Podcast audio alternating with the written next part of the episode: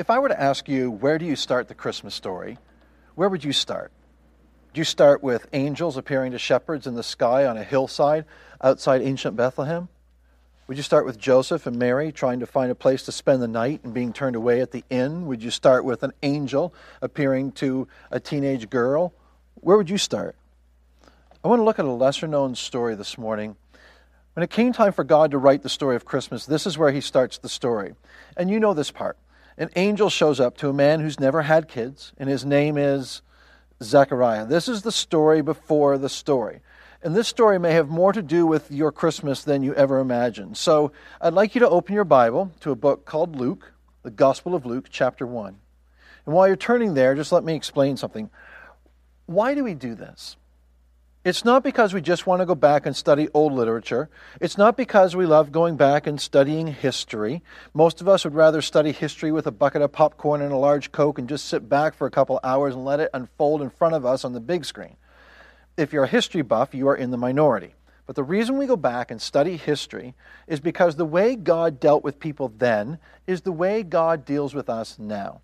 God hasn't changed, and He invites us to be a part of His story this story that he's been telling for centuries, for generations and generations.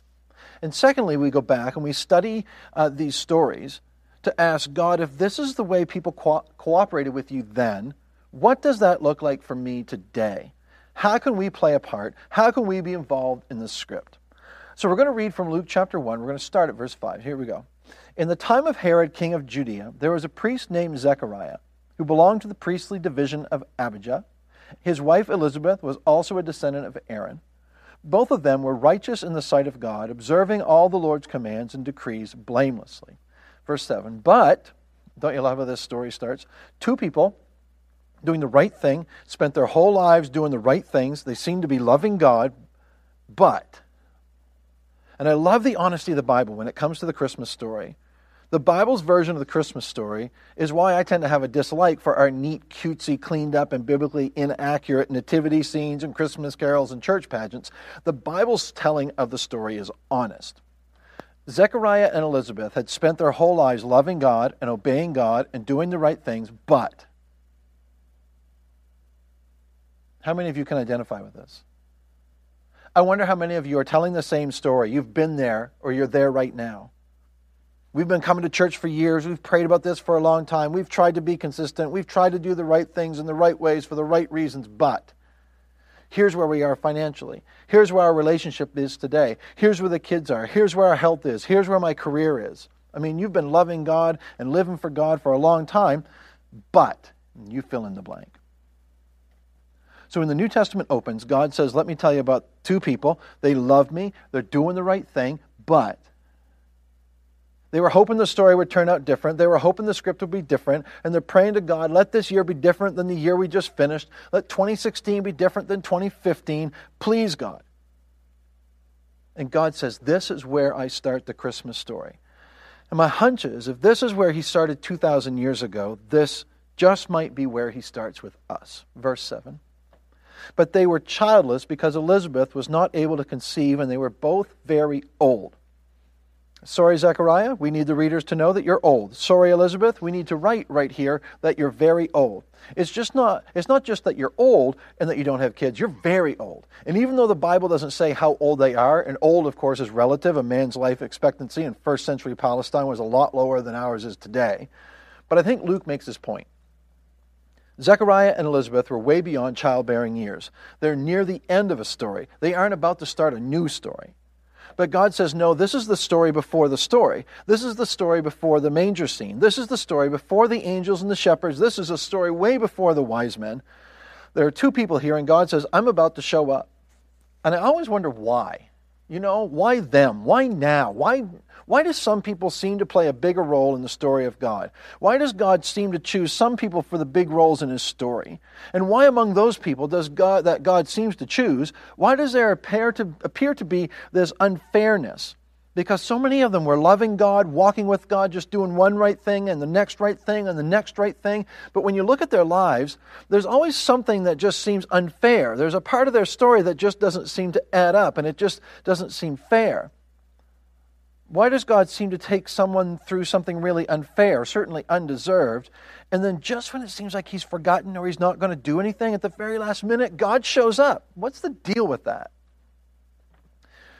Part of the problem is the way that I evaluate things. I tend to judge how God works by blessing, by, by life getting better. But, but sometimes God is saying, Your greatest usefulness is going to be in dark times. And I'm going to shine brightest in your life during the dark times. And I've allowed the heartache and the pain because I'm going to use the heartache and the pain, and I'm going to use you. I'm going to get the glory. Then I think we need to put ourselves in a position to be used. And the Bible doesn't leave us hanging on this one. The scripture talks about this and it talks a lot about this. So, first of all, I just want to say that God's story always starts with obedience. God's story always starts with obedience. Some of us are waiting for God to move in our lives. We're waiting for God to start a new story. We're waiting for God to start a new chapter. I mean, I wonder how many of us would say, Man, I need a new script. I, at the very least, I need this act to end. Let's get to act two at least. You know, let's turn the corner. Let's get started on the next chapter. And if God would offer me a completely new role in a completely different script, I would take it right now. Have you ever found yourself at a standstill? At a standstill in a relationship? In a job, in an area of ministry or service, in a friendship, uh, financially, you know, at a standstill in your spiritual growth, and you're just standing still, waiting for God to show up, waiting for God to steer you in a new direction. You ever been there? But we do this. We tend to sit still and to come to a standstill, and we aren't moving at all, and we're just waiting for God to steer us in a new direction. And it's, it's kind of like this you know, it's a whole lot easier to steer a moving car than a parked car. I know that sounds dumb. How in the world do you steer a parked car and why? But think about it. When your car is sitting still in the driveway and you turn the steering wheel back and forth, your front wheels just turn left and right and they just dig up the gravel and they leave a mark in your driveway, but they don't go anywhere. But if you can just get the car moving, even just a little bit, it's a whole lot easier to steer and to change the car's direction. And some of you, some of you are just sitting still, waiting for God to steer you, but you're not even moving. And when you start stepping out in obedience and you start doing the things you know you're supposed to do and you start walking with God, and the moment you put yourself in motion is the moment that God says, Okay, now I've got you. Now I see your trust. Now I see your obedience. Now I see you're committed to this thing. I'm going to work in you. I'm going to work through you. Let's take a turn here. Let's get this thing on a new course. Let's go. I tell you what, we tend to put the car in park, set the brake, even turn the engine off and sit there with our arms crossed and we wonder why God isn't doing anything. So we find Zechariah and Elizabeth in verse 6. Both of them were righteous in the sight of God, observing all the Lord's commands and decrees blamelessly. And God says, That's where I start. And we're like, Whoa, whoa, whoa, but, but, but these people are at the end of their story. And God's, God's like, Well, that's okay, whatever, that, that's where I start. But these people don't have much to offer. And God goes, goes but that, that's where I start. I'm finding two people who are simply walking in obedience. This is where we sometimes get into these conversations. You know, it's like, well, Todd, I think I'm doing what's right. I think I'm being obedient. But here's the thing you don't have to think, you can know if you're being obedient. Part two, or point two, I should say, obedience is doing what is right in God's eyes, not ours. Obedience is doing what is right in God's eyes, not ours. We have such a weak, watered down Western view of Christianity where we give a nod to God and we know God's there, but in reality, in reality, when it comes to the everyday, we live our lives according to what we think good is, according to what we think morality is, according to what we, what we think godliness is, according to what we think Jesus would do. But let me just challenge you it's not up to us to decide what obedience is. He says both of them were righteous in the sight of God. That is living right in the sight of God, not in their own eyes, in the sight of God. And you're like, well, what's the big what's the difference? What's the big deal? Let me tell you what the difference is. You know what Zechariah should have done? And please don't start writing your email to me. Hear me out on this one.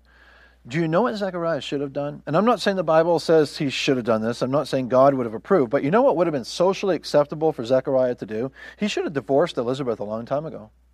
The Bible says in Luke 1 that the problem wasn't with Zechariah, the problem was with Elizabeth. It says she could not conceive. And in the first century, in that culture, according to their customs, Zechariah had every right to divorce Elizabeth. In a sense, in a sense, it was like the responsible thing to do because it was your children, more specifically, it was your sons who would care for you in your old age. And according to what was uh, uh, acceptable socially. You know, if she can't give you a son, you should divorce her. Or, or, here's a nice alternative that they built in: that if you can't bear, if she can't bear you a son, and you want to keep her around because uh, you're a nice guy, uh, he would have been allowed to take another much younger wife. And I guarantee you, he and his friends have had this conversation a thousand times. I can guarantee you, his friends have said, Look, Zechariah, I know I've brought this up before like a hundred times over the last 20 years, but you really need to think about having kids. I guarantee you, even, even his Jewish God fearing friends have said to him, Come on, you have every right. No one's going to think anything of it. You deserve to be happy. I love, it. I love it when people talk with me and they say, Well, I've been talking with my Christian friends, and even they think. and, and even my Christian parents think just, just stop right there because your Christian friends and your Christian parents are not the Word of God. They may, they may want you to be happy so much that they won't speak the truth to you. They may want your happiness so much that they will, they will let go of obedience and holiness. And we live in a culture, and we spend a lot of time in our Christian subculture that pursues happiness far more than we pursue holiness. In Luke 1, God says to the writer, I want you to write this down, they were doing what was right in my sight. And we spend a lot of our lives going, I love God and I love the Bible and I love my church. But morality, I mean, I, I, am going to pick and choose some stuff from the Bible to craft my own moral standards. And, and I'm just going to pick and choose there. And relationships, I'm going to do relationships according to a little bit of what the Bible says and a little bit of what my friends and my family say. And, and finances, I mean, come on, the Bible's so old. That was a completely different economy. Let me tell you, obedience is black and white. There's no need to hope that you're being obedient. Obedience is spelled out for us in God's Word. It isn't some mystical, mysterious thing. God says, read my Word, know my Word, get some understanding, get in tune with my Holy Spirit, and live in obedience. Obedience is where He starts the story before the story of Christmas. Some of you are hoping for a new story. Some of you are hoping for a new script, for a new chapter, for the curtain to come down on this act. Maybe around this Christmas season, for the curtain to rise on a brand new act. I'm telling you, God is waiting for new players in the script. He's looking for people who will just step out in obedience and start moving and just do what's right in his, own, in, in his eyes, not in our own eyes. When you act in obedience, I promise you, you will find yourself in God's story. And I'm convinced the main reason so many of us don't hear from God, and the main reason so many of us don't see God show up in our situation, and the main reason so many of us don't find ourselves playing a role in God's story is because we say we love God. We come to church, we sing the songs, but we're doing what's right in our own eyes. Oh, by the way, back to the story. God's about to pick another couple, another couple who's never had children. They don't even have a sexual relationship. And her name is Mary. So much has been said about why God picks Mary. And I think one of the main reasons he picks this couple is because he knew Joseph was the kind of man who wasn't going to do what was socially acceptable. He wasn't going to cave in to family pressures. I mean, you think Zechariah has a get out of jail free card in that culture where Elizabeth, who can't give him kids, you know? How about Joseph? I mean, you're engaged and your teenage fiance shows up pregnant. No one bats an eye when you call off the wedding and walk away from that one. But he chooses to stay with her, to go through with the wedding, and all you have, all, all you really have to go go by is an angel talking to you in a dream and you're telling people it's from God based on that? There has been uh, this is just there is there's been so much made of Mary being a saint and all that, and I get that. But Joseph, I mean, I think God realized that this was the kind of man who would obey him, who would stay with God's plan, he would stand by Mary, he wouldn't give in to societal and family pressures. He knew that Joseph would pursue holiness over his own happiness. Back to our story, Luke 1, verse 8. Once, when Zechariah's division was on duty and he was serving as priest before God, he was chosen by Lot, according to the custom of the priesthood, to go into the temple of the Lord and burn incense. And when the time for the burning of incense came, all the assembled worshippers were praying outside. The devout Jewish people know what, where we are in the story, but the rest of us are like, I'm not quite sure what just happened in this story. So here's what's going on. At this time, in this Jewish culture, there were 20,000 priests. Every male descendant of Aaron is considered a priest. It's been 1,400 years since I moved into the promised land. There are now 20,000 priests, 20,000 priests, and one temple. It was tough to get an opportunity to serve in the temple. So, what they did is, several years before this, they divided themselves into divisions. A division could be 700 to 1,200 priests. So, about twice a year for a week, your division got to come to Jerusalem to work in the temple and you had to share the duties in the temple with 700 to 1200 other guys so what could i mean what could these many people even do i mean uh, granted, sacrificial worship was very messy, so there was a lot of cleaning to do, and that's really what most of them ended up doing. When it came time, though, to burn incense in the holy place, they picked one name kind of out of a hat. Verse 8 it says, When Zechariah's division was on duty and he was serving as priest before God, he was chosen by lot, according to the custom of the priesthood, to go into the temple of the Lord and burn incense. So he's chosen randomly and he has to walk through the court of the Gentiles, and he has to walk through the court of women, and he has to walk through the court of the Jews, and he walks up the stairs into the temple itself, and he will disappear inside those doors. And he'll go where very few men in history have ever gone. And he'll have a gold bowl in his hand, it's filled with coals from the morning sacrifice, and he'll have incense with him. And once he disappears from the sight of the people watching him go into the holy place, he will stand in that little space about 18 inches square next to the altar of incense, and he'll remove the ashes from the previous sacrifice, and he'll pour the coals onto the altar, and then he'll pour the incense onto the coals, and he will gently blow on the coals, and the incense will rise. And that incense is a picture of our prayers rising to God. And in front of Zechariah now is a curtain, and it separates him from the Holy of Holies, where the Ark of the Covenant used to be kept. The time of Zechariah, the ark had been missing for about 600 years. History's still not sure. Did the Babylonians take it? Did, did some priests hide it to protect it? Did Indiana Jones actually find it? Who, nobody knows. But at the time of Zechariah, the ark is gone. This little three foot by two foot box that represented the presence of God, it's gone. But it's still considered the holiest place in the practice of Judaism oral tradition says that when the high priest goes into the Holy of Holies once a year, they would tie a rope around his ankle just in case he got in there and he wasn't holy, and just in case God might strike him dead, they would put they could then grab the rope and pull him out from under the curtain because no one would ever dare enter the Holy of Holies. Now, Zechariah is not a high priest. He's not going into the Holy of Holies, but he is going into the holy place. This is his big day. He's going into the holy place to light the altar of incense. It's a once in a lifetime uh, deal for a Jewish priest. His heart is racing, beads of sweat on his forehead, and he starts to pray. whatever preparation he made for that moment, I don't think it be, even began to prepare him for what's about to happen. Verse 10. When the time for the burning of incense came and all the assembled worshippers were praying outside, an angel of the Lord appeared to him, standing at the right side of the altar of incense. When Zechariah saw him, he was startled and was gripped with fear. But the angel said to him, Do not be afraid, Zechariah. Your prayer has been heard. Your wife Elizabeth will bear you a son, and you're to call him John. He'll be a joy and delight to you, and many will rejoice because of his birth, for he'll be great in the sight of the Lord. so Zechariah finally gets his moment, and he's in the holy place, and he's lighting the altar of incense, and he's offering a prayer, listen, on behalf of the nation of Israel, and he senses a presence. And he looks up, and there's an angel standing there and he tells him, Your prayer has been heard, Zechariah. Your wife Elizabeth will have a son, and his name is going to be John. Think about this. I don't think Zechariah went into the holy place to pray for a son. Oh, I think they prayed for a son for years, for decades, but I think as they moved from being old to being very old, they had given up on that prayer. Zechariah was a devout and righteous man. I don't think we'd use this opportunity, a 1 in 20,000 opportunity, to come into the holy place and light the incense that represented the prayers of a nation and be so brazen and self absorbed as to pray for a son.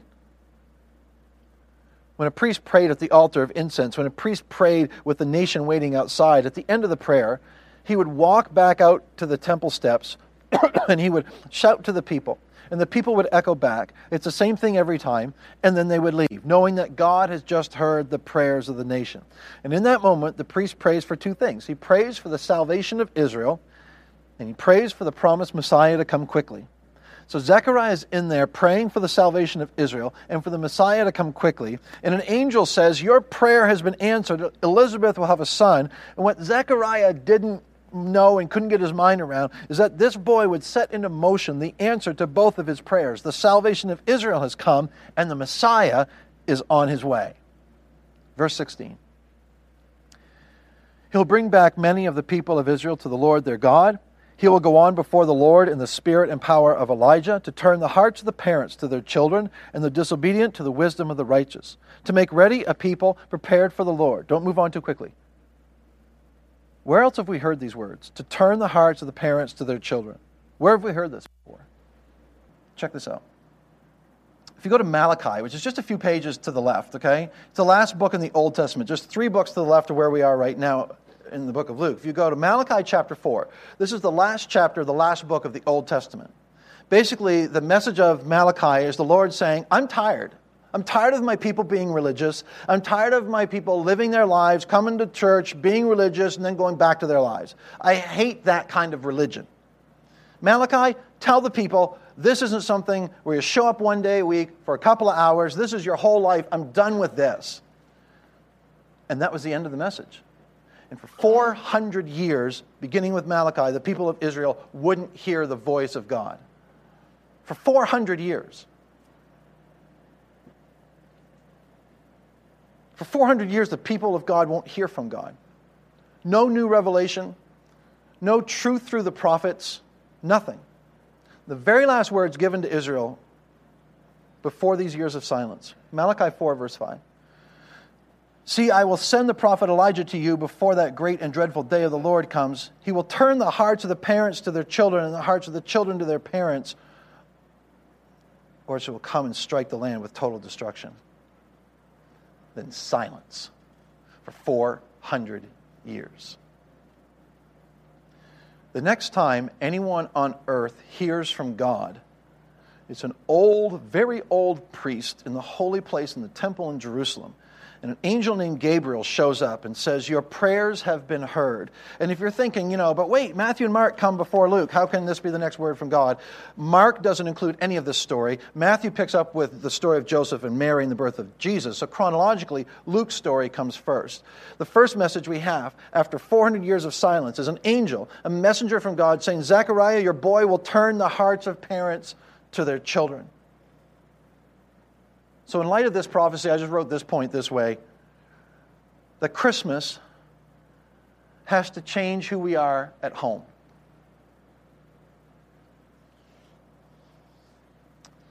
I'm not talking about who we are at church. We all know the church versions of each other. I'm talking about who we are at home.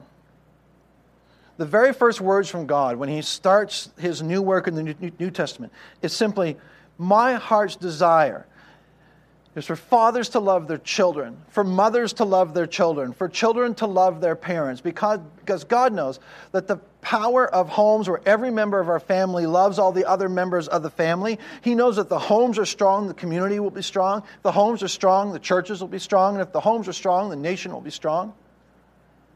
And not only does God know that, not only do we know that, but our enemy knows that. The enemy of our souls, Satan, knows this is true. It's why our families are under attack. It's why our marriages are under attack. It's the last thing God says to the people in the Old Testament. And it's the first thing he says after 400 years of silence. And he chooses to communicate it to Zechariah at the biggest moment and the biggest day of a long life of service to God. The promise of the Messiah has got to change how we do marriage. It's got to change how we do kids. It's got to change how we do family. This has got to impact how we answer the question how am I loving the people closest to me? It's got to have impact, not just on Sundays, but in our everyday. Man, we are coming into a season where some of you can't wait to have family come visit or to go visit with family. And some of you can't wait to say goodbye to family that's going to come visit. I know it's true. We laugh about it because it's kind of funny, but it's mostly true and sad. You're looking forward to them coming, but you're looking forward to them leaving more. It's a time of year that we are under family stress and tension like no other time of the year. Right? Don't look at anybody else. But for some of you, it's a time of year where you have to spend time with people who have caused some of the greatest hurt and the greatest pain in your life. You want to put yourself in the Christmas story? You want to put your car in motion in obedience? You go and you make this experience that we do on Sunday, this faith that we hold on to, this promise of a Messiah who's going to change everything, you take that truth, you make it the real deal at home. You want to be close to the heart of God? You engage at home. Satan understands this. He understands where the battle is. Sometimes I'm not sure we really get it. The angel says, Zechariah, your son, he's going to come in the spirit and power of Elijah to turn the hearts of parents back to their kids, the hearts of kids back to their parents. And Zechariah, starting in your house. Verse 18. Zechariah asked the angel, he says, How can I be sure of this? I'm an old man, and my wife is, I think he hesitated, well along in years. He's a smart guy. He's trying to be nice, right? And he's standing in the hole. Think about this. He's a priest who served God faithfully his whole life, and he's an old man. He's standing in the holy place in the temple in Jerusalem with an angel. And, and with an angel an angel who had a name, and he's so caught up in his own situation. He's not sure God is going to show up in his life. He's so caught up in what he knows about his life that he can't see how God has written the script to tell a greater story. I think this is a message to everyone who's sitting here this morning. Because we're kind of like, oh, nice story, you know, good for them, yay. What's that have to do with my life? How's God, God going to do anything in my life? No angels are appearing to me. Todd, you obviously don't understand my situation. Clearly, you don't understand the issues in my relationships. You obviously don't understand the complexities of my marriage and the, my family and money and my job and my ex, and you don't understand the hurt that comes with this time of year. You don't understand all the reminders of what could have been. Maybe not, but here's my last point faith is trusting God's word, not our circumstances. And I know some of you are sitting there thinking, great story. I love that story. Good for them. But that's for Bible people. That's for people on the flannel graph in Sunday school. That's not me. That's for super Christian people, not me. That's for people who have it all together, not me. But here's how God works with people the most unlikely of people in the most unlikely of situations, that's who he delights in. That's what shows him to be God. When God uses awesome people, we tend to go, look at that. They're awesome people. When God uses broken, simple, sinful, faithful people, we go, look at that. Isn't God awesome? Verse 19. Zechariah just asked, How do I know this is true? I am not really sure. I mean, I am standing in the temple and I'm a priest and you're an angel and you just talked to me and I haven't heard. We haven't heard from God in 400 years, but I'm not so sure. This could, you know, you, how'd you get in here anyway? Verse 19. He says, I am Gabriel. Period. That should be enough. I stand in the presence of God, and I've been sent to speak to you and to tell you this good news. Good news. Don't be afraid, I'm bringing you good news. At the end of this chapter, Gabriel is going to deliver good news to Mary. In the next chapter, some angels are going to bring some good news to some shepherds. A little later, some wise men are going to receive some good news, but Zechariah got it first. The good news starts here in the Christmas story. Verse 20. And now, Zechariah, you'll be silent and not able to speak until the day this happens because you did not believe my words, which will come true at their appointed time. Like, whoa, that's harsh. Meanwhile, the people were waiting for Zechariah, wondering why he stayed so long in the temple. Know, it's like, what could be taking him so long? This dude is really praying the long prayer today. He's got the full verse, the longest prayer ever. Maybe he died. We don't have a rope. Verse 22. When he came out, he could not speak to them. Remember, traditionally, they would come out and he would greet the people, and the people would respond. He came out and he could not speak to them. They realized he'd seen a vision in the temple and he kept making signs to them but remained unable to speak. And when his time of service was completed, he returned home. And after this, his wife Elizabeth became pregnant and for five months remained in seclusion. That's another story. The Lord has done this for me, she said. In these days, he's shown his favor and taken away my disgrace among the people. So Zechariah comes out of the temple. And because he's doubted, he's, he's still part of the plan. Okay? But he can't speak about it, he's mute. This is supposed to be his moment. He's supposed to come out of the temple, out of the Holy of Holies, having prayed, prayed on behalf of the nation, having lit the altar of incense, and come out and promise the people that God has heard our prayer. It was his moment. And he couldn't speak. I'm not sure they knew how to leave because that's kind of how it worked. The, the would come out, would call out to the people, they would respond, and then they would leave. So I think it was kind of this awkward what happens now. It was like comes out, he's got nothing. It's like he starts making motions and gestures like a massive game of charades. I guess the tradition has changed now. We're just going to play charades, and then we go home. And the, finally, the people somehow get the message. Verse 26. In the sixth month of Elizabeth's pregnancy, God sent the angel Gabriel to Nazareth, a town in Galilee, to a virgin pledged to be married to a man named Joseph, a descendant of David. The virgin's name was Mary. Now we know the story before the story. There are a couple of responses to this story. Stories are great, um, but and they often keep our attention, but we ought to have a, a response. Are a couple of responses. Number one, we have to accept how God sees us, not how we see ourselves.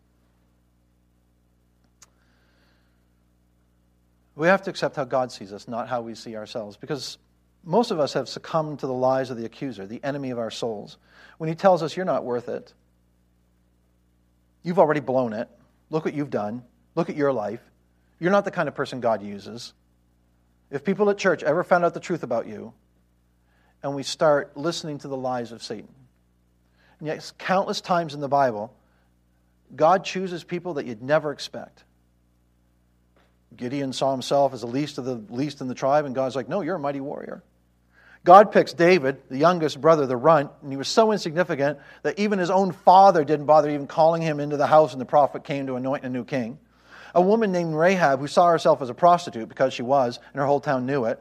And God said, That's the lineage of my son. She'll be part of the Christmas story. And a woman named Esther, she just saw herself as another pretty face, and people around her never saw what was inside until God said, You'll be the person who saves the Jewish race and preserves the promise of the Messiah. The Bible is a history of God saying, Don't believe what Satan says about you. Don't believe what you think about yourself. I'm a God who delights in using the weak and, and the foolish things. That's the Christmas story. And the second response is this is to be in God's story, we have to follow his script. So if you want to be in the story, he's already given us the script. It's called obedience. We have to know what he says in his word in order to obey it. So, to understand how God sees you, that regardless of what you've done or where you've been, where you've come from, God has adopted you, He's made you His own, and God says, That's how I see you. When you follow His script and you get rid of the stuff that says, Well, here's what I. Here's what I think I should do, and here's how I define obedience in this situation, and here's what makes sense to me. When you get to the place where you ditch that and you embrace what the Word of God says and do it, God will begin to accomplish His story in you. My challenge to you is this this Christmas season 2015, let's make it a memorable and meaningful Christmas by being part of the story God is telling. Let's be a part of it. Most weeks I like to find a song to kind of wrap up my my teaching time and find something that is thematic and that really ties in. And I, uh, I, I'm not a fan of Christmas music. Sorry. Um, no, it's okay when other people are singing it for the most part. Um, but I, I, I, I, I couldn't find a song that talked about the story of Zechariah and Elizabeth. and God showing up through an angel for the first time in 400 years and telling the guy this great news and then making him mute for six months. I, I couldn't find a song about that. So, thought, what, what is the message I'm trying to say right now? So, the message I went looking for in a song was let, us be part of the story God is telling. Let's offer our lives up. Let's surrender our lives in obedience. That's what characterized Zechariah and Elizabeth. That they were living lives of loving God and living in obedience, living in righteousness in His sight. So let's do that. Let's offer our lives. What, let's quit holding back on God. Let's offer Him everything our marriages, our family, our relationships with our kids, our job, our finances, our dreams. Let's offer Him our view of ourselves. And let's see what God does when He takes some broken, sinful, faithful people and injects them into His story. So, anyway, I didn't have to go too far to find the song. So, uh, listen to this. Let this be true of our lives.